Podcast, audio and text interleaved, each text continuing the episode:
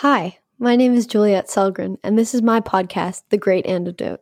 This podcast has been brought to you by the Center for Growth and Opportunity at Utah State University.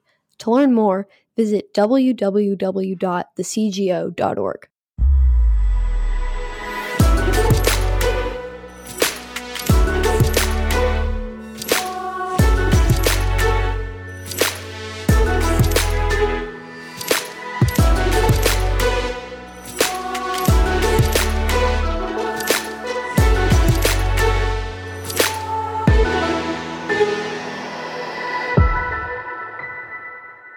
Welcome back.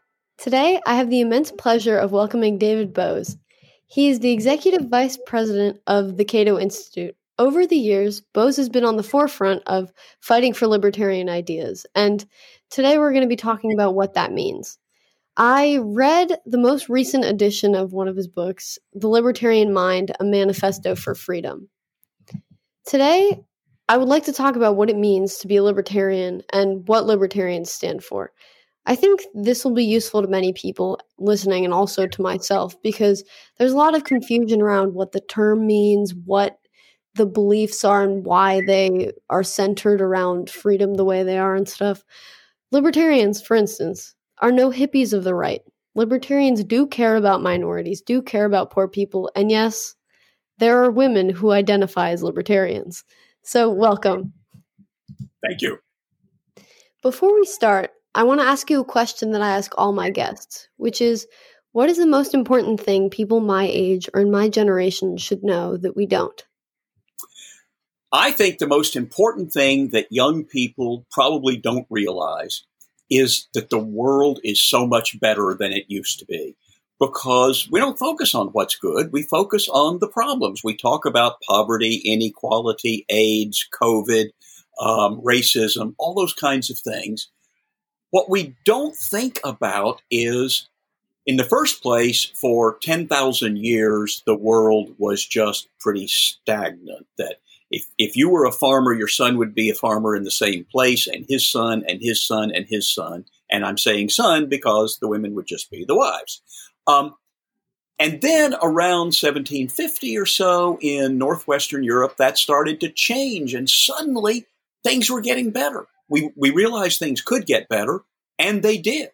And we're now, who knows, 30 times richer than our ancestors in 1800 were. And richer doesn't mean that we're like Bill Gates. It means that we have houses. We have internal heating. We have more than one pair of pants. We don't understand how poor people were for so many years. But even in my own lifetime, people were much poorer in the 1950s, the 1960s. I shouldn't say much poorer. I mean, we did get a television when I was a kid. It was black and white, and then later we got a color television. But comfort, convenience, everyone participating in the social and economic life of the nation, so much of that has changed. Women's rights, gay rights, more respect for immigrants, for racial minorities. In the past 25 years, 1 billion people have come out of extreme poverty around the world. Now, there's still poverty, and we should still be concerned about it, and we should still talk about what would make more people come out of poverty. But I think too often we forget how much better in terms of prosperity, equality, liberty, dignity, things are than they used to be. That it just puts it so much into perspective, just everything about life today. Like, I don't know. I mean, imagine if like a pandemic had happened like years and years ago, and pandemics have happened in history. This obviously is not the first one, but people being locked in their houses and everything, like it's still not possible for some people. Some people are really struggling, but like less people are struggling than if it had happened like 50 years ago, 100 years ago, 200 years ago, which is kind of interesting to think about. I mean, that's not like the only way, but that's kind of what I'm thinking about right now because of recent events. But I like thinking about how we're better off now because I don't know. It makes me feel better because everything you see everywhere all the time is life sucks. This is awful. Look at all the problems we have. But actually, we're not doing that bad comparatively. So, and yeah. An important reason that things are better is that people did complain about what wasn't working right, and they worked to fix it. And most of that work to fix it, well, we'll get into that, was stripping away the controls that the state and the ruling classes imposed on people so that we couldn't have market exchange. We couldn't have equality for all sorts of people. We overturned those old rules that restricted us. And obviously, we also developed better moral rules, charity, all sorts of things like that. But we should understand how much better things are and also remember that it's a process and it takes people being disgruntled, being annoyed to make things get better. Before we kind of jump into the libertarian mind freedom stuff, well, this is kind of related to that, but not exactly. I want to ask you kind of about Cato. I'm a big fan. I have interviewed many of your colleagues on this podcast, and everyone has so many interesting things to say and just they're very knowledgeable, you know? But one thing I've never really asked is kind of what is Cato? When was it founded? Why? And what do you guys do? Well, the Cato Institute is a public policy research organization, sometimes called a think tank. It was founded in 1977. We celebrated our 40th anniversary recently. And what we do, it's a public policy research organization. We research public policy, whether that's taxes and spending or police reform or environmental issues, education, foreign policy, all kinds of policy issues. And then we present the results of our research. And we do that in books and studies and congressional testimony and op-eds and newspaper articles and now podcasts as well as radio and TV shows. So that's what we do. We get smart people who are committed to the ideas of individual rights and limited government and free markets and peace. We get those people together. And we tell them to research social problems, policy problems, and analyze them and come up with answers. So let's talk about The Libertarian Mind, A Manifesto for Freedom. In the very first line of your book, you talk about how libertarianism is the philosophy of freedom, the idea that adult individuals have the right and responsibility to make important decisions about their lives. Can you tell us what you mean by this exactly? And how is the notion of freedom different from the notion of freedom used by liberals or conservatives who both also claim to believe in freedom? Well, in a lot of ways, since the time of around 1750, when the world changed and liberalism came into the world, the idea of liberalism, which was eventually called that, it was an idea before it had a name, the idea that individual people have rights and it is wrong to violate those rights. And freedom consists in people being able to make the important decisions about their own lives and not have those decisions made for them or the choices they would like to make closed off.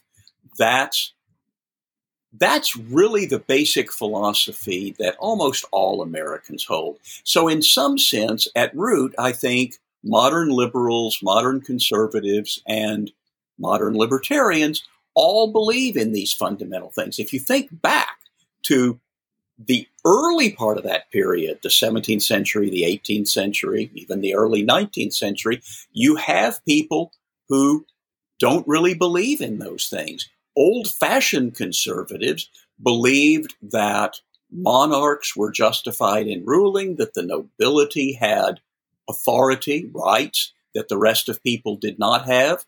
that there was an established church and everyone needed to belong to it because it would be disruptive to society. I mean, you might believe that because you believe that this church is the way and the truth and the life, but you might also believe that everybody needs to belong to the same church because otherwise you would have cultural war in the society. So liberalism challenged all of those things. Liberalism challenged the idea of an established church in favor of freedom of religion. It challenged the idea of monarchy and nobility in favor of rulers chosen by the people. It challenged mercantilism and said, no, we should have competitive markets. It said it shouldn't be the case that you just do whatever your father did. It said that people should be able to rise according to their own talents and their own work. And pretty much everybody, the Heritage Foundation, the Brookings Institution, Reaganites, Bernie-crats, they all believe those things. So in that sense, pretty much all Americans believe broadly in freedom. Freedom of religion, freedom of speech, freedom to choose your own life path, and broadly speaking in private property and free markets. When we get into more specifics, then we have some disagreements. And there might be people on the right who would say, well, we can only be free if we forbid people from doing a lot of things that might be dangerous. And we have people on the left actually saying the same thing. We have to forbid people from doing things that might be dangerous, but also say you can't be free if you don't have money and health care and a job and all of those sorts of things. And so then we get into definitely a discussion of what is the definition of freedom, but also what are the results of these various policies. And libertarians believe that if you look around the world and you look around history and you look at the results, the freer the country, the more prosperous people become, the more social harmony and the more social tolerance there is, the more people rise out of poverty and are able to participate fully in social and economic life. Actually defining freedom or liberty is a challenge, and philosophers work on it. I guess I basically come down to the idea that freedom is my right to make the decisions that are important in my life and to do whatever I want to, so long as I do not violate the equal freedom of others. There's an American folk saying, you know, your right to swing your arm ends where my nose begins. Well, that's right. As long as you don't hit me, you're welcome to swing your arms. I sometimes say libertarianism is something you learn in kindergarten. Don't hit other people, don't take their stuff, and keep your promises. And so if we don't use the force of government to force people to live the way I want them to rather than the way they choose to, if we don't use force either privately like robbers and burglars do or through government to take people's things, and if we make people keep their promises, including their contracts.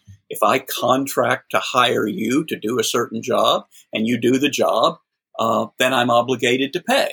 If I contract to pay a mortgage, then I'm obligated to do that. And if I don't do in either of these cases, then I'm violating the rights of the person I contracted with. So don't hit other people, don't take their stuff, and keep your promises.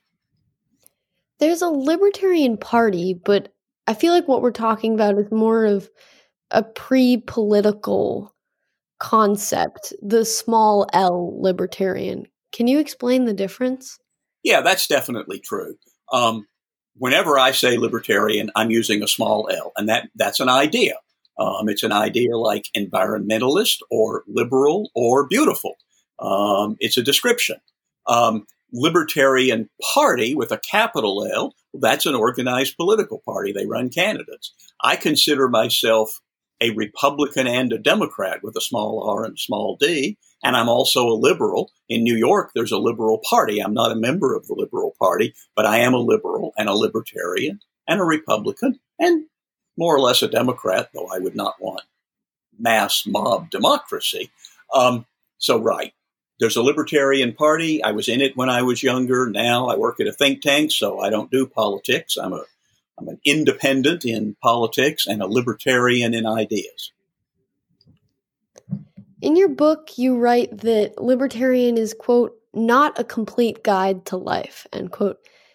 Can you talk to us a little bit about that and how libertarianism takes a role in your life?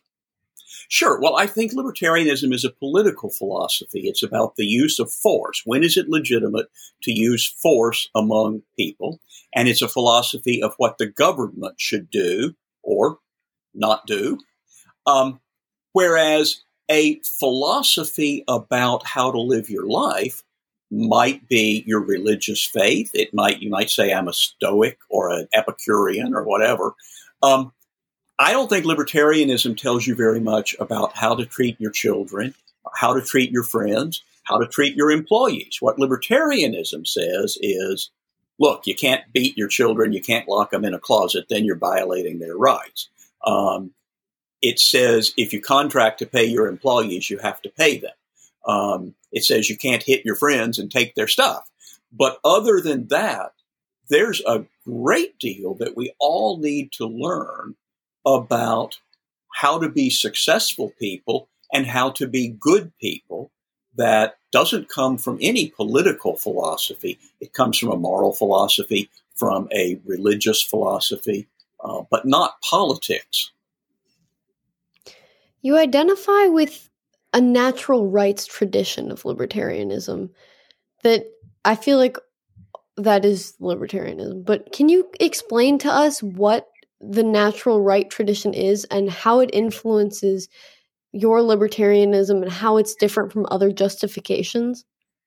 Well, natural rights is a long-standing philosophical tradition in the Western world. It goes back to John Locke in his second treatise of government, and better scholars than myself would say, oh no, it goes back before John Locke. Look at the antecedents in Aquinas, look at all the way back to Aristotle.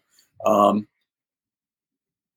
phrasing I like is what's in the Declaration of Independence. All men are endowed by their Creator with certain unalienable rights, that among these are life, liberty, and the pursuit of happiness. What does unalienable mean? Well, first, in modern English, it means inalienable, meaning not capable of being alienated, meaning I have a right to the house that I bought. But I could sell you that house, and then I would have alienated my right in that house. I would no longer have it. What I can't do is sell or give away my right to life, liberty, and the pursuit of happiness. Those rights are inalienable. They inhere in the nature of humankind. We don't think, most libertarians at least, don't think ants or bees or cats or whales have rights. It may be right for human beings to treat animals with kindness and dignity, but it's not a matter of rights.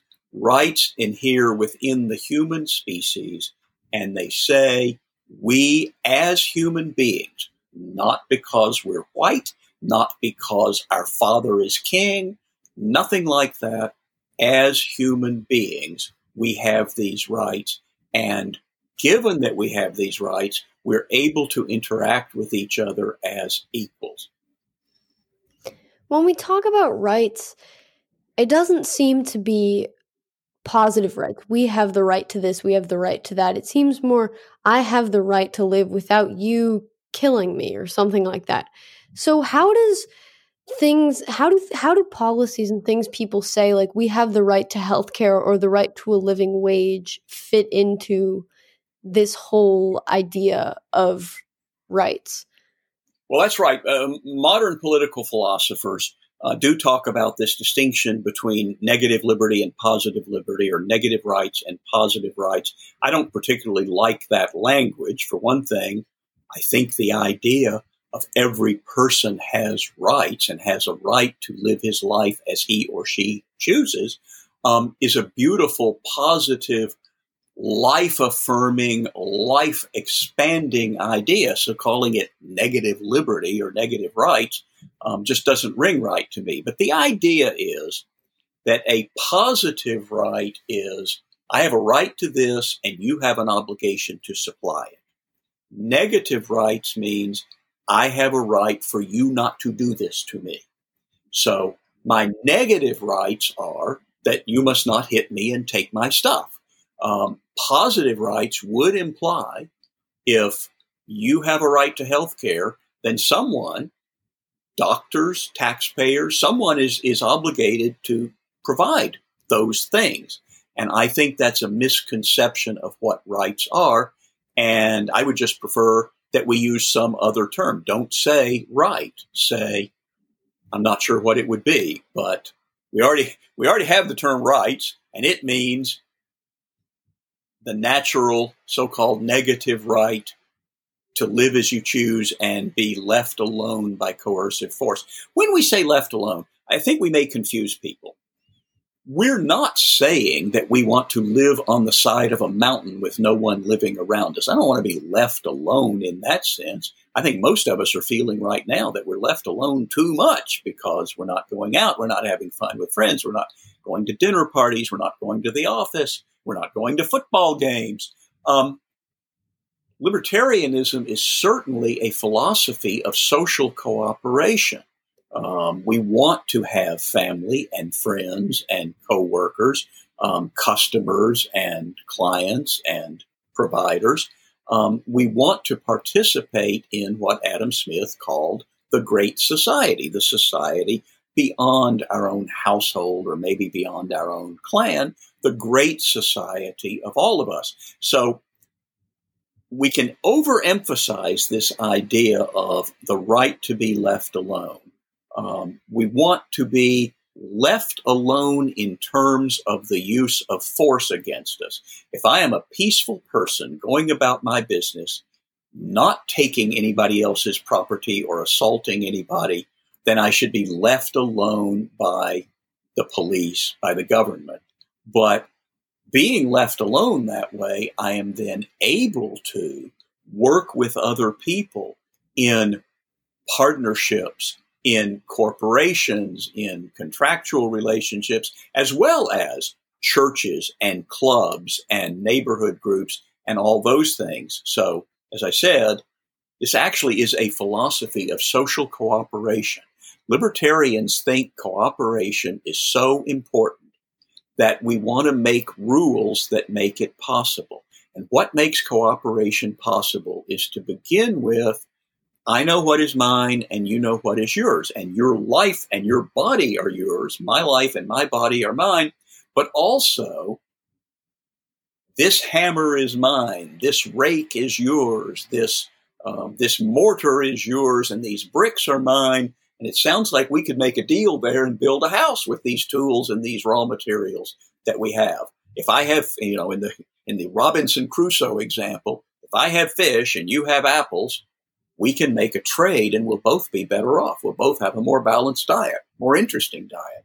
And that's, you start from there and you can just build up to the kinds of cooperation that eventually allow, and I talk about this in my book, that eventually allow me to get off an airplane in a city I've never been in the middle of the night and go to a slot in the wall of a building and put in a card and get out cash so I can do business in that country. Of course, these days, I'm not sure people even get cash when they go to foreign countries because that card connects the whole world. And when I hand that card to someone in Bangladesh, they will accept it in return for a hotel room or a meal because an instantaneous connection tells them that I am who I say I am, and I have money enough to pay for this, and the money will come right off that card out of my account to them. So that's the kind of social cooperation we want, but it starts with respecting everyone's rights to their own life, liberty, and property. In your book, you talk about the natural rights tradition going all the way back to the 17th century. Can you give us a short biography of this tradition? Well, I do think 17th century mostly means John Locke, although you certainly could say the levelers, the people in the English Revolution who were sort of the original proto-liberals, the people who were developing ideas that became liberalism, but that were then enunciated more fully in John Locke's second treatise. And building from that, I think really the building blocks of the modern world are John Locke's theory of justice and Adam Smith's theory of spontaneous order in the economy. Those things together create modern liberalism, modern libertarianism. So you have John Locke, and then you have it being applied in the case of the American Declaration of Independence. All men are created equal, endowed by their creator with certain inalienable rights, and then a constitution designed to respect and protect those rights. And a lot of times people will, say the Constitution gives me the right to free speech. No, it actually doesn't. It protects your right to free speech. You already had that right because you're a human being. Nobody has the authority to stop you from speaking your mind. The Constitution in the First Amendment says we guarantee that you have that right. And then the development of the natural rights idea, for instance, in the anti-slavery movement, people started saying, hey, how can we say all men are endowed by their creator with certain inalienable rights? And then black men are held in chains. There's something wrong with that. And the abolitionists and then also the women's rights advocates of the time started applying these ideas and saying, this isn't just for white men. This is for everybody. We now understand all men are endowed by their creator to mean all people, but obviously, that idea had not been as fully explored back then. And then writers like John Stuart Mill and Herbert Spencer applied this idea in the 19th century, pointed out areas where government was violating it, debating exactly what it meant. And then in the 20th century, further development, the development of the whole concept of human rights and human rights law that's all built on the fundamental idea of natural rights. When you say people have human rights and the government is violating them, whether you're talking about the United States or Myanmar, that's all going back to that fundamental idea of natural rights. So now let's talk about what libertarians aren't. What do you say to people who think that libertarians are heartless because they have objections to redistribution, especially the kind that progressives in our country are talking about? Well, I think we're particularly in that respect saying those plans you're talking about won't work. I think you said earlier, what is natural rights libertarianism and other kinds of libertarianism? Well, I do think it's true. You can be a libertarian without actually believing in natural rights. I know there are libertarians who say, That just sounds like religion to me, and I don't buy religion. So another way to get to libertarianism is to look at history and to say, whether or not you believe rights actually exist, when governments act as if people have rights and respect people's decision making, does society work better or worse? It looks like in the societies where they respected people's freedom to make their own decisions, things work better. You can have people who come to that conclusion through the science of economics. What happens if we make this law? Well, it turns out, if you look closely, pretty much all these laws interfering with decisions and contracts will end up having counterproductive results.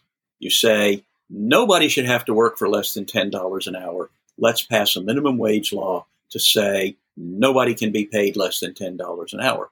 Well, that's great if you get a raise to $10 an hour.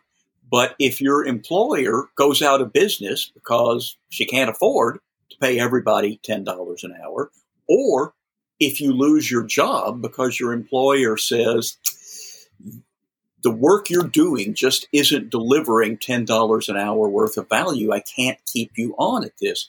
And of course, jobs get eliminated all the time in the free market, sometimes because we get more efficient. We just don't need as many people doing a particular job. Sometimes because we get wealthier and human labor costs more. Why do fewer people have maids and butlers and parlor maids and cooks in their houses? Mostly because society got richer and fewer people find domestic service their best option. But one reason that jobs disappear is because the minimum wage law just makes it impossible to justify people paying that much. So other kinds of libertarianism, one kind might be called utilitarian or consequentialist. I'm a libertarian because I see that the consequences of treating people in this natural rights way are good, and the consequences of interfering in this natural rights perspective are bad. So when you say, and now I've drifted all over, what was your question? I was talking about objections to redistribution and how, like, we were heartless. That's right. So, yes, and that's the problem when we say the right to be left alone, or, you know, the early American flag, don't tread on me. Some people say, well, that's selfish. You just want to hold on to your own money. You don't care about other people. We say, well, we do think it's a better world if you respect everybody's rights. Once you give the government the power to start deciding that I can take money from some and give it to others, I can tell people they must contract for this and they can't get out of that contract, that's intrusive and illiberal or unlibertarian. But it's also true, we believe that a growing economy, why are we 30 times richer than our great-great-great-great-grandparents in 1800? Because we've had a robust market working, because we've had the miracle of compound interest and sustained growth, investment for the future, all those things. That's what brought Britons and Americans out of poverty. That's what then brought Europeans out of poverty and is now bringing Chinese and Indians out of poverty. So if you interfere with that, whether that's a minimum wage law or a farm program where we pay farmers to grow some things and pay them not to grow other things, and if we tax and spend a great deal of money, then the market will be less efficient and we won't get as much better off as we were. And it's people who are poor. You know, the kings, they lived okay. We could have a discussion of how they actually didn't live as well as middle-class people today. But compared to other people in their time, the kings and the nobles lived well. What capitalism, the free market, the system of liberalism did was allow other people to rise to living well like the nobility did. And that's what we worry about when people say, let's make another regulation, let's raise taxes, let's raise spending, let's go into debt, that all of that is going to reduce economic growth. And, you know, if I tell you, if you do those things, you will reduce economic growth from 4% to 3% a year, you may say, well, so what, 4%, 3%, if you can help people, is that such a big deal? Well, the thing is, if you grow at 4% a year, then you double your society's standard of living in 18 years. Knock it down to 3%, and then you double your society's standard of living in 24 years. Knock it down to 2%, and now we're at 36 years. Now, when you go from the 18 years to the 36 years, that means kind of like a whole generation that you have lost economic growth. And again, the growth is so important for the people who are poor. That's what we're worried about eliminating through all these government programs. Libertarians have been at the forefront of lots of fights for equality and rights for women, minorities, everyone. You talk about this in the book, but specifically you point out that in 1972, the Libertarian Party had gay rights as a part of its platform, which at the time was considered, homosexuality was considered a mental illness, even by healthcare professionals, and it was a crime sometimes. People of my generation, I feel like, take this for granted, at least most of the time. But can you tell us about what a difficult and heartbreaking battle it was? Well, that's right. And that's one of the things I said at the beginning here is young people, understandably, don't necessarily know what went before them, and they particularly don't remember the way the world was. Even for those of us who are older, it's kind of hard to remember. I didn't feel poor in the 1960s, and yet when I think about the material standard of living I had as a middle-class American, I realize, boy, middle-class Americans have a much better standard of living today. But when you talk about things like minority rights, women's rights, gay rights, and kind of the most recent set of those changes was the development of gay rights, it was definitely the case as late as the 1960s that there were hardly any openly gay people in America. That is, people who were homosexual, men or women, and who acknowledged that, had a picture of their spouse on their desk at the office. That just didn't happen. Everyone was, as we said then, in the closet. If you were gay, you didn't talk to people about it, and to the extent that you could find other gay people to talk to or to date, it had to be very secretive, very difficult process. And then a few people did start standing up and saying, we're not going to put up with this anymore. We, too, were given a promissory note by the Declaration of Independence that our inalienable rights would be respected, and we want our rights to life, liberty, and the pursuit of happiness.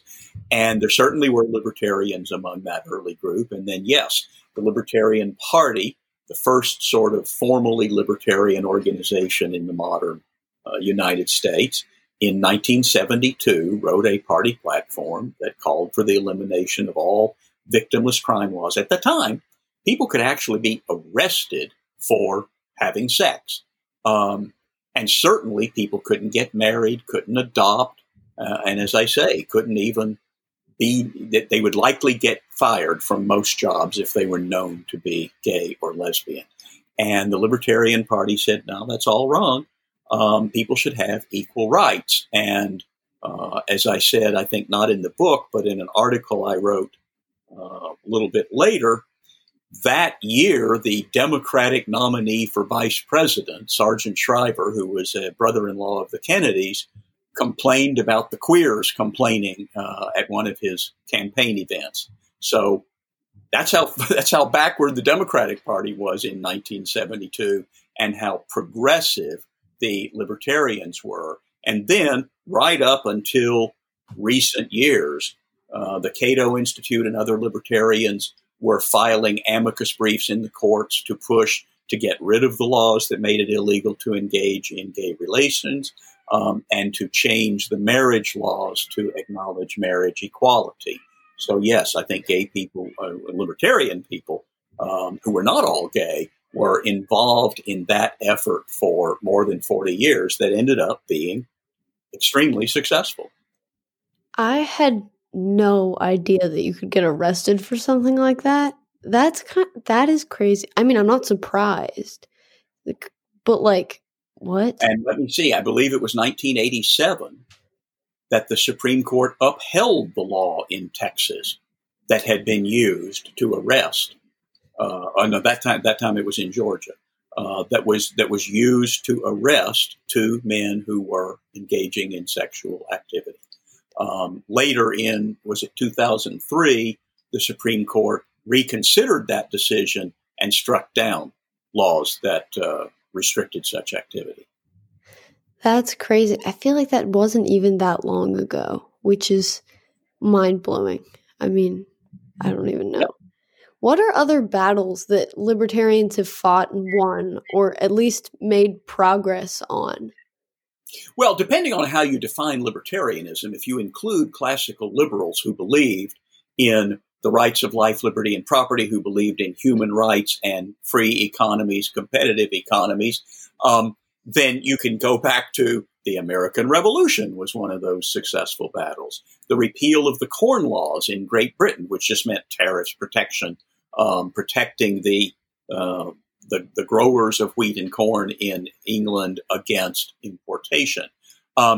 You can talk about, and then, of course, the anti-slavery movement. People like Lysander Spooner and Frederick Douglass, you read what they write, they're writing libertarian language. They're writing about natural rights and self-ownership. They're calling slavery man-stealing because you're stealing the actual essence of the man from himself. Then you go on to the fight against imperialism in the late 19th century, in England especially. And in more modern times, we could certainly point to the battle to end the draft. This is one of the things, you know, when I encounter a young man, not so much a young woman, but if I encounter a young man saying, oh, my God, we're losing all our freedoms, we're not free, I'm like, you know, young fella, when I was 17, 18, 20 years old, I was worried about being drafted into the Army and sent to Vietnam. And you're not worrying about that because we got rid of the draft. And libertarians were very much involved in that. One of the leading critics of the draft, who was directly involved in a commission that recommended a volunteer army, was Milton Friedman, one of the great libertarians of the second half of the 20th century. But there were a lot of other economists involved in commissions and efforts like that, too. And there were libertarians involved in street protests and so on. When I was young, and we still did have the draft, there were rallies, marches against conscription, and libertarians were involved in that.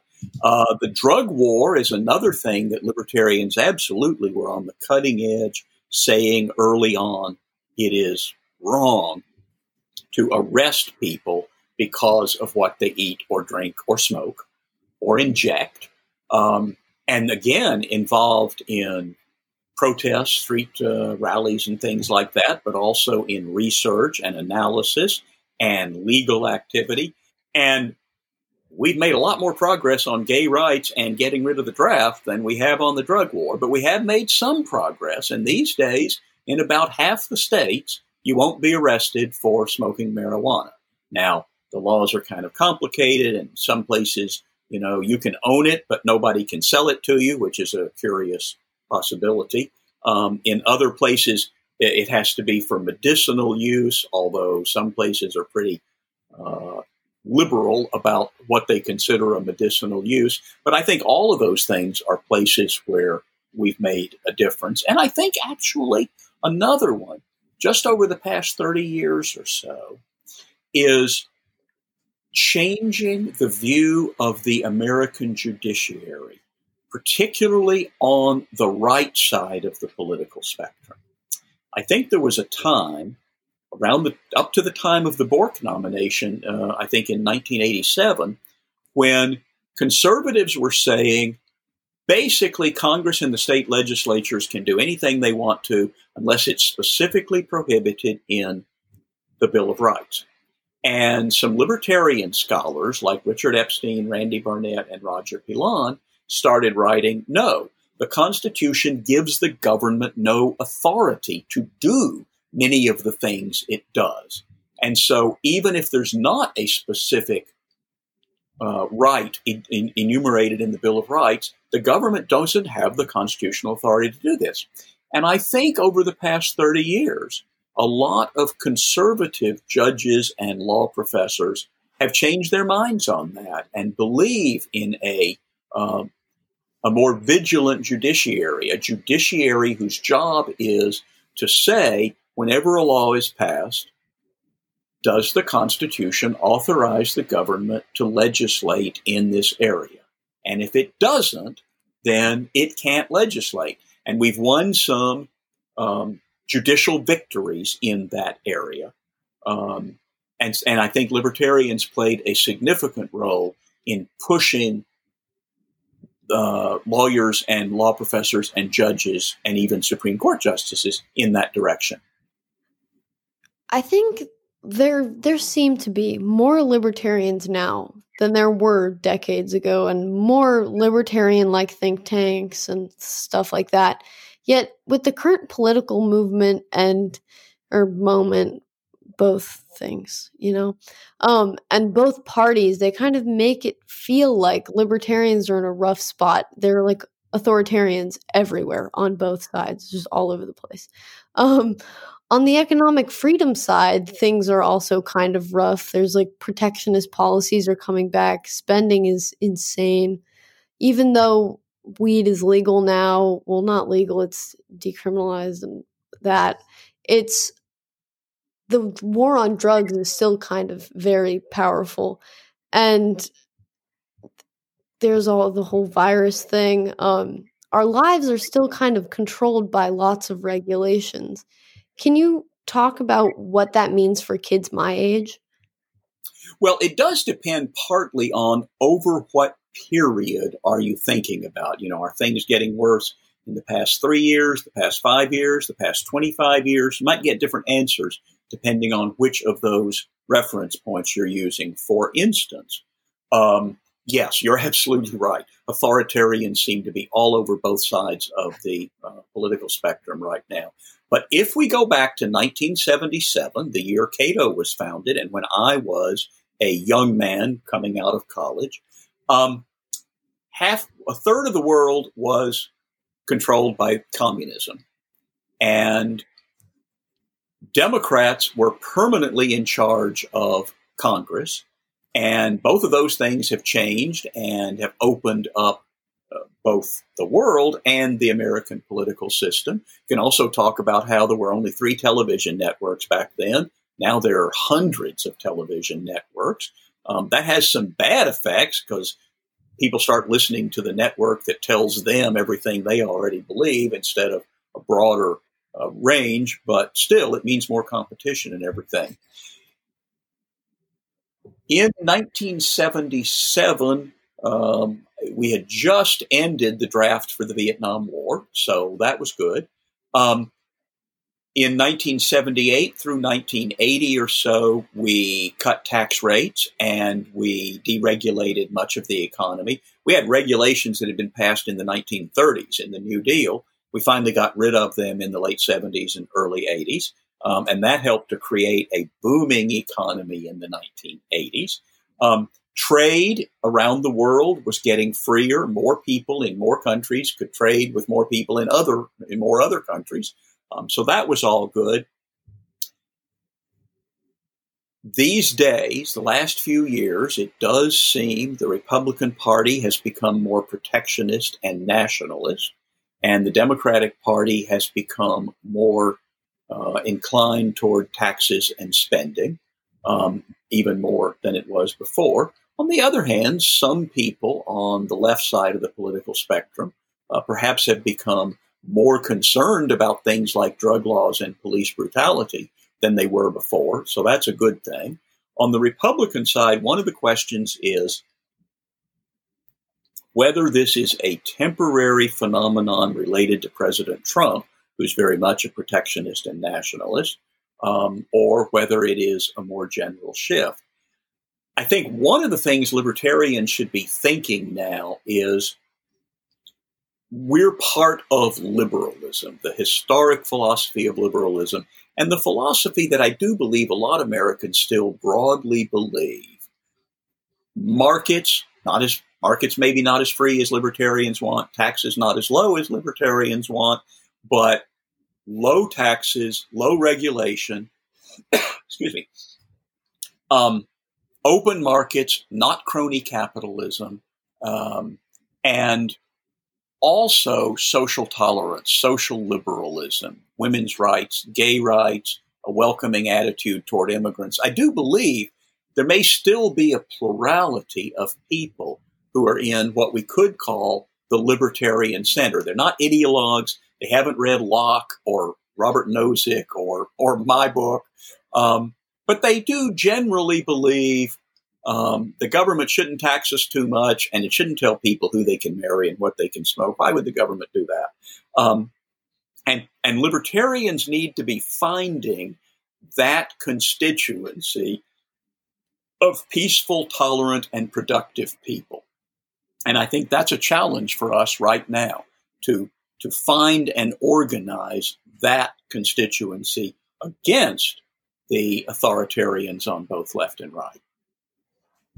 Finally, what is something you believed at one time in your life that you later changed your position on, and why?